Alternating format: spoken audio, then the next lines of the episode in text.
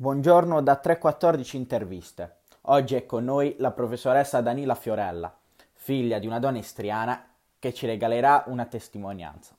Buongiorno professoressa. Quali sono i ricordi che vuole condividere con noi? Buongiorno a tutti, eh, io da sin da piccola ho sempre avuto questo ricordo che mi ha accompagnato, cioè il fatto che parte della mia famiglia, tutto il lato materno della mia famiglia eh, non fosse originario di Barletta, ma eh, provenisse da un'area molto lontana da qui e che quindi mia madre si portava, portava dentro di sé questa storia sua, della sua origine. Ehm, che è un'origine che nasce in un paesino che si chiama eh, oggi Buie e attualmente è in Croazia, mentre quando lei è nata e quando è nata la sua famiglia era in Istria e loro erano italiani, quindi io ho mantenuto molto, diciamo, for- molto forte questa sensazione di appartenere all'Italia ma senza essere italiano o viceversa essere italiana senza essere nata in Italia perché eh, questa parte della, della mia famiglia ehm, ha questa storia molto particolare. Mia nonna era appunto istriana, la sua famiglia era istriana e eh, il loro cognome era un cognome istriano perché eh, diciamo, gli italiani avevano comunque negli anni eh, mescolato eh, le, le, casate, le famiglie e quindi lei si chiamava Papovic. Durante eh, il ventennio fascista il suo cognome fu italianizzato e quindi io lo ricordo, il nome era Antonietta Papo. Lei è nata uh, in, in, questo paesino dove aveva la casa di famiglia, una casa colonica molto grande, molto bella, di cui conservo solo delle foto. Infatti io dei ricordi di questo mm, mio passato ho solo delle foto, non abbiamo più niente di quel lato familiare. Solo queste foto che mia madre ha, è riuscita a conservare, a tramandare nella sua famiglia e, mm, e che ha conservato, ci, ci, illustrava quando noi eravamo piccoli, facendoci proprio vedere come vivevano, come era felice lei in questa, in questa casa colonica di, di, della nonna, ehm, dove viveva con i cugini, dove si vedeva con i cugini, con gli zii ai quali era molto legata. Ehm, e veramente facevano veramente una, una vita felice, eh, molto serena. Eh, lei non, non, sentiva, era una bambina, lei, eh, mia mamma era nata nel 1929, quindi eh, proprio in pieno regime fascista, però loro avevano veramente una vita, una vita molto serena, eh, molto quello che percepiva lei da bambina, perché è chiaro che eh, aveva sette anni, sei anni, sette anni, quindi mi faceva vedere i giochi, le bambole, eh, questo in Istria proprio, eh, dove loro vivevano inizialmente, poi eh, si trasferiscono a Trieste. E per esempio raccontava, mi raccontava di quando faceva queste visite, queste passeggiate sul molo Audace, che è il molo che si trova proprio davanti a Piazza Unità d'Italia a Trieste e mh, mm, comprava, eh, il, il, papà gli comprava eh, il cioccolato nel, nel, nel, nel, bar, insomma lei aveva questo ricordo, questi ricordi molto sereni, ricordi che poi cambiano perché quando eh, arrivano le, la, i titini, eh, loro sono costretti a scappare la famiglia della parte materna, ripeto, di mamma, sono costretti a scappare nel giro di una notte e tutta la famiglia si disperde, si disperde per l'Italia. Infatti da allora lei poi non ha più avuto dei contatti con, se non con una cugina che viveva ad Ancona, perché la famiglia, perdendo il nucleo familiare che era questa casa a Buie, è costretta a trovare delle altre sistemazioni e quindi chi va a Torino, chi va a Milano, insomma ognuno cerca di, di, di, trovare un luogo che li potesse ospitare e vanno via senza niente, cioè loro non portano via da casa nulla se non quello, la, la, l'abbigliamento, tra l'altro con la promessa che sarebbe, sarebbero tornati di lì a poco, mentre non sono tornati mai più. E questo eh, diciamo, è rimasto diciamo, nei ricordi di mia madre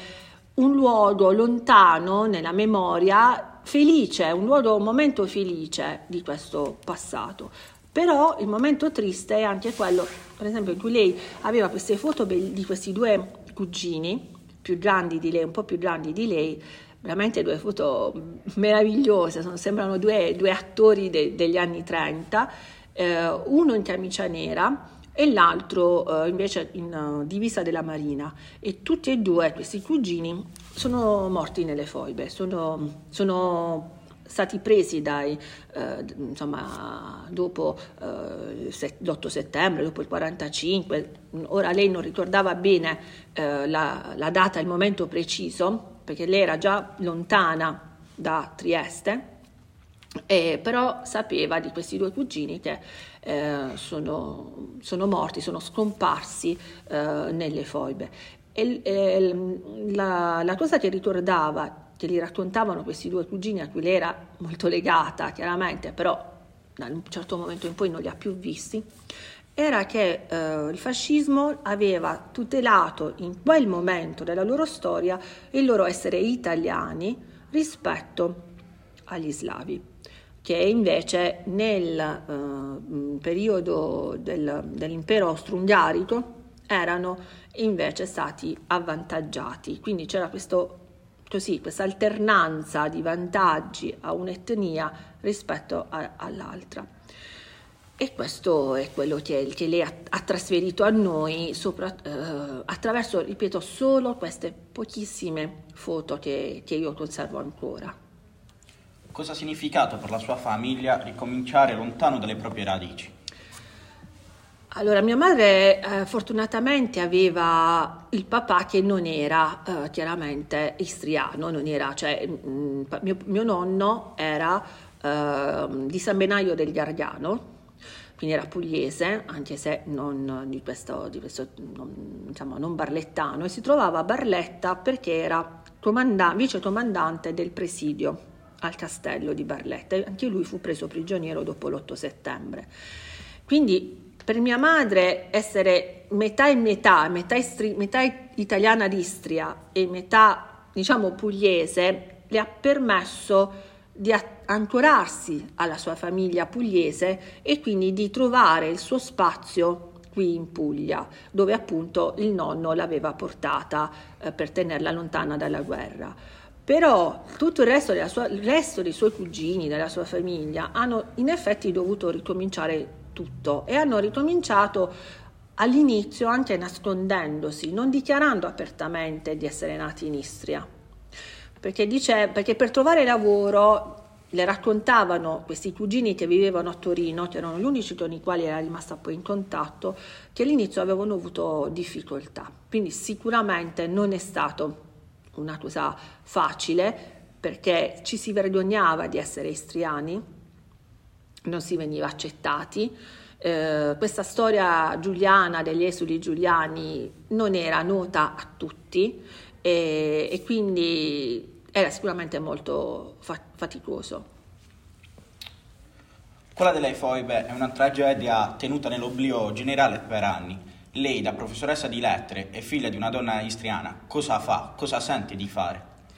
Per tenere vivo il ricordo? Allora, io lo, racconto sempre la, la, mia storia, la mia esperienza e, e racconto i ricordi di mia madre che purtroppo è venuta a mancare già tanti anni fa, ma forse anche proprio per questo motivo, eh, per onorare la sua storia e la sua memoria, io eh, a volte con molta emozione, però racconto sempre eh, di avere queste origini eh, lontane, di una, di una, realtà diversa. Eh, io ho avuto anche la fortuna di avere una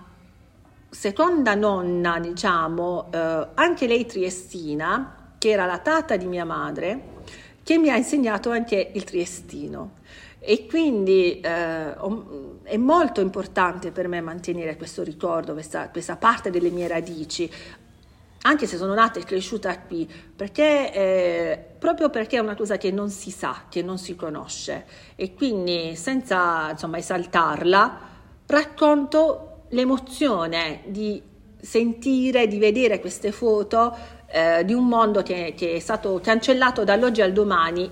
e non si sa perché, per motivi politici, per motivi di guerra, per vendette interne. È ancora una storia tutta da, da raccontare, secondo me. Quindi cosa sente di dire a chi come Montanari sostiene che il giorno del ricordo sia una falsificazione storica? Uh, io storicamente non sono entrata nel dettaglio, uh, la mia è soprattutto un'emozione familiare, quindi diciamo il mio ricordo, la, la mia storia è vera ed è umana perché ho, ho, ho, ho, il sangue che deriva da, quella, da quell'area e voglio dire anche i miei caratteri somatici a volte mi rimandano all'area istriana e quindi non posso dire che non è vero perché io vivo qui eh, perché sono istriana, perché mia madre si è trovata cacciata dalla sua terra. Se, se non fosse stato così, probabilmente non sarei nemmeno qui in Puglia io, cioè sarei ancora in Istria, sarei forse in Croazia o forse a Trieste, dove poi mia madre si era trasferita, eh, diciamo, ai 7-8 anni. Quindi è una storia vera, cioè non, non è una storia falsa, è una storia vera. Che poi ci possano essere state falsificazioni storiche successive, documenti, documenti, non veri, però umanamente è vera. Io non, non, ho altro da dire se non che esisto. È mai andata in quel posto per riscoprire le sue radici? Allora, sì, sono andata a Trieste. Sono andata a Trieste, non sono andata in Croazia perché devo dire che ancora non sono forse pronta per andare a, a vedere quei posti. Me li hanno raccontati, però a Trieste sì, sono tornata